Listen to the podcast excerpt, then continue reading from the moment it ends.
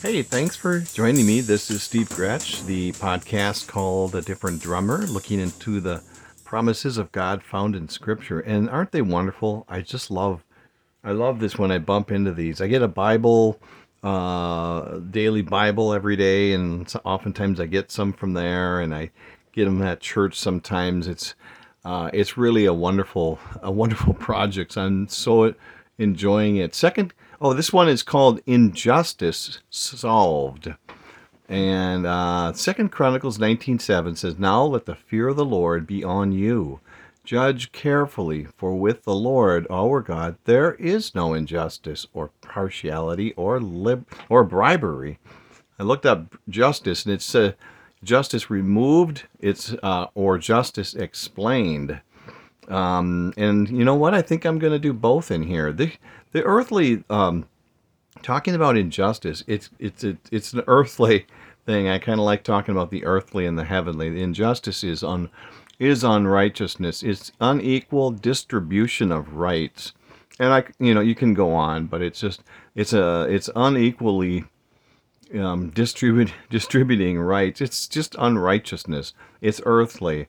In, and you know what? It's just something that's been going on a while and it abounds on this planet of ours. Psalm 64 6 says, They plot injustice and say, We have devised a perfect plan. Surely the human mind and heart are cunning. This is earthly. Isn't this so earthly? It's so it's so unjust. And I'm gonna tell a quick story. Um, I got a lot to go today. It might be a little long, but I I was went out to um, take out my garbage here last week, and somebody had dumped a couple of huge truck tires on my uh, property, and I got stuck dealing with it. And I called my city, and they wanted just an, a really an amazing amount of money to come and get them. And so I finally, I finally just uh, brought them to a recycling place, and only had to pay six dollars. But it's in such a small way; it was just seemed so unjust, and I was kind of ticked off about it. And it, it, um, so there's my little recent uh, episode of injustice. anyway, earthly, earthly injustice to plot the, that verse in Psalms.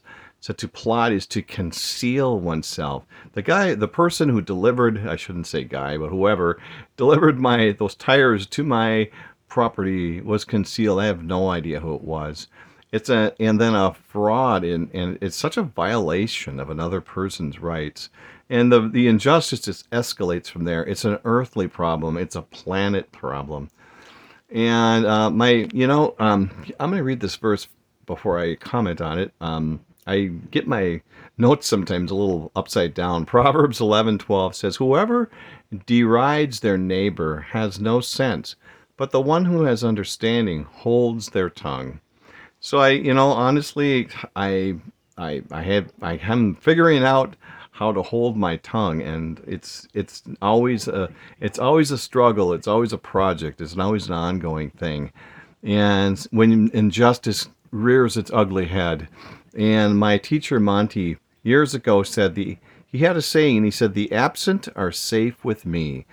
And i always love that i i try to practice it but the absent those who are not with me are safe with me. I'm not going to badmouth them and bash them verbally.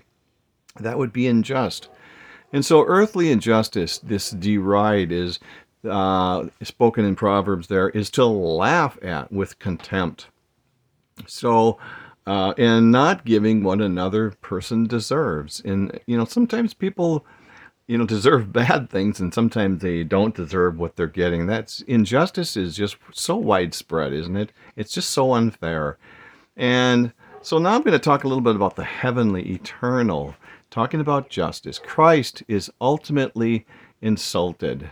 And Christ is the one that was insulted. He's the one that took the, the, the, the most unjust thing happened to him. Romans 15, 1 through 3 says, We who are strong ought to bear with the failings of the weak and not to please ourselves. Each of us should please our neighbors for their good, to build them up, for even Christ did not please himself but as it is written, the insults of those who insult you have fallen on me. He's the one who ultimate, the ultimate insult, the ultimate unjust action, crucified, sinless Son of God, hanging on a tree, probably naked, uh, and there he there he was. He the ultimate of injustice was was uh, handed out to him, and uh, in First Thess- or First Corinthians six seven says the very fact that you have lawsuits among you means that you have been completely defeated already. Why not rather be wronged? Why not rather be cheated? Uh, in the church, sometimes things happen, and for the church to bring um, to feel that there there's injustice and to bring lawsuits amongst each other is is not is not a good thing. It's okay to be wronged. It's rather it's better to be cheated, Paul said. And so um, Proverbs 17, 27 to 28 says, The one who has knowledge use words with restraint, and whoever has understanding is even tempered.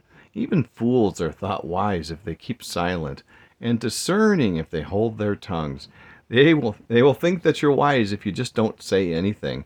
I'm amazed by that. Um, I, I think it's true. Sometimes I try it. Sometimes just you know hold just don't say anything. And I don't know if they're gonna th- say tap you on the shoulder and say, "Hey, I think you're wise." But you know, maybe they maybe they will think that, and one day maybe we'll f- figure it out. And so to be when injustice happens, maybe it's best to just keep to keep our tongue, hold our tongues. It's an, it's a hard thing to do. I honestly struggle with it. We all do. And so in Proverbs 16:11 says, "Honest scales and balances belong to the Lord. All the weights in the bag are of his making." And so I, I love this because the Lord our God, he is eternal, he is heavenly. He loves honest scales and justice.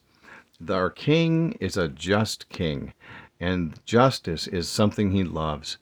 In Isaiah 53 9, it says, He was assigned a grave with the wicked, with the rich in his death, though he had done no violence, nor was any deceit in his mouth. He was treated with injustice, as we uh, often are as well. This so he said nothing to injustice, and there he is. The Lord was the perfect example of holding your tongue, saying nothing, injustice solved, right there, isn't it? And so I want to give you the servant song. My wife loves to, she memorizes so much scripture, and the servant song is what she's working on. Isaiah 42, 1 through 4 says, Here is my servant, whom I uphold, and my chosen one, in whom I delight. I will put my spirit on him, and he will bring justice to the nations. He will not shout or cry out, or raise his voice in the streets. A bruised reed he will not break, and a smoldering wick he will not snuff out. In faithfulness he will bring forth justice. He will not falter or be discouraged till he establishes justice on the earth. In his teaching, the islands will put their hope. So there it is. Justice is coming, folks our servant, the servant Jesus Christ. He, this is eternal. This is eternal. This is heavenly. Great news. He brings justice. He didn't seek it justice here. He was he was treated with injustice. So the so justice is not um, it's not going to be eternal. It's a temporary thing. The Lord Jesus Himself took care of that, and so, how did it happen? I love this. The, I love the gospel. It's part of the part of my reason for doing this. Isaiah 42, 7 through 8 says, "To open eyes that are blind, to free captives from prison, and to release from the dungeon those who sit in darkness. I am the Lord. That is my name. I will not yield my glory to another, or my praise to idols." So there we go. Is uh, the Lord is uh, He's freed those who sit in dark, who sit or sat in darkness, by and, and transferred us from the dominion of darkness into the kingdom of the Son He loves, by repenting from sin and believing the gospel and trusting in Jesus and believing that He is the one that was sent. I love this verse, uh, Proverbs 22 uh, 11. It says, He who loves a pure heart and those whose speech is gracious will have the king for his friend. I found that this morning and it brought a tear to my eye. my mother, I have my mother's Bible. I recently acquired it. And there she did, she underlined it. She's not no longer with us. She is with the king. So she, she's she has him in person, face to face. So there it, it just brought a tear to my eye because I I love my mother and I miss her dearly and and here's a verse that was that was precious to her those whose speech is gracious will have the king for a friend.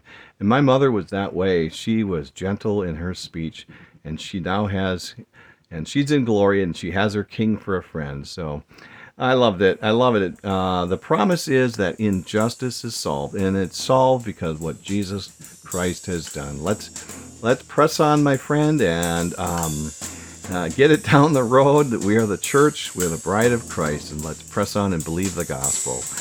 All right. And I hope you have a great day, and we'll talk to you soon. Take care.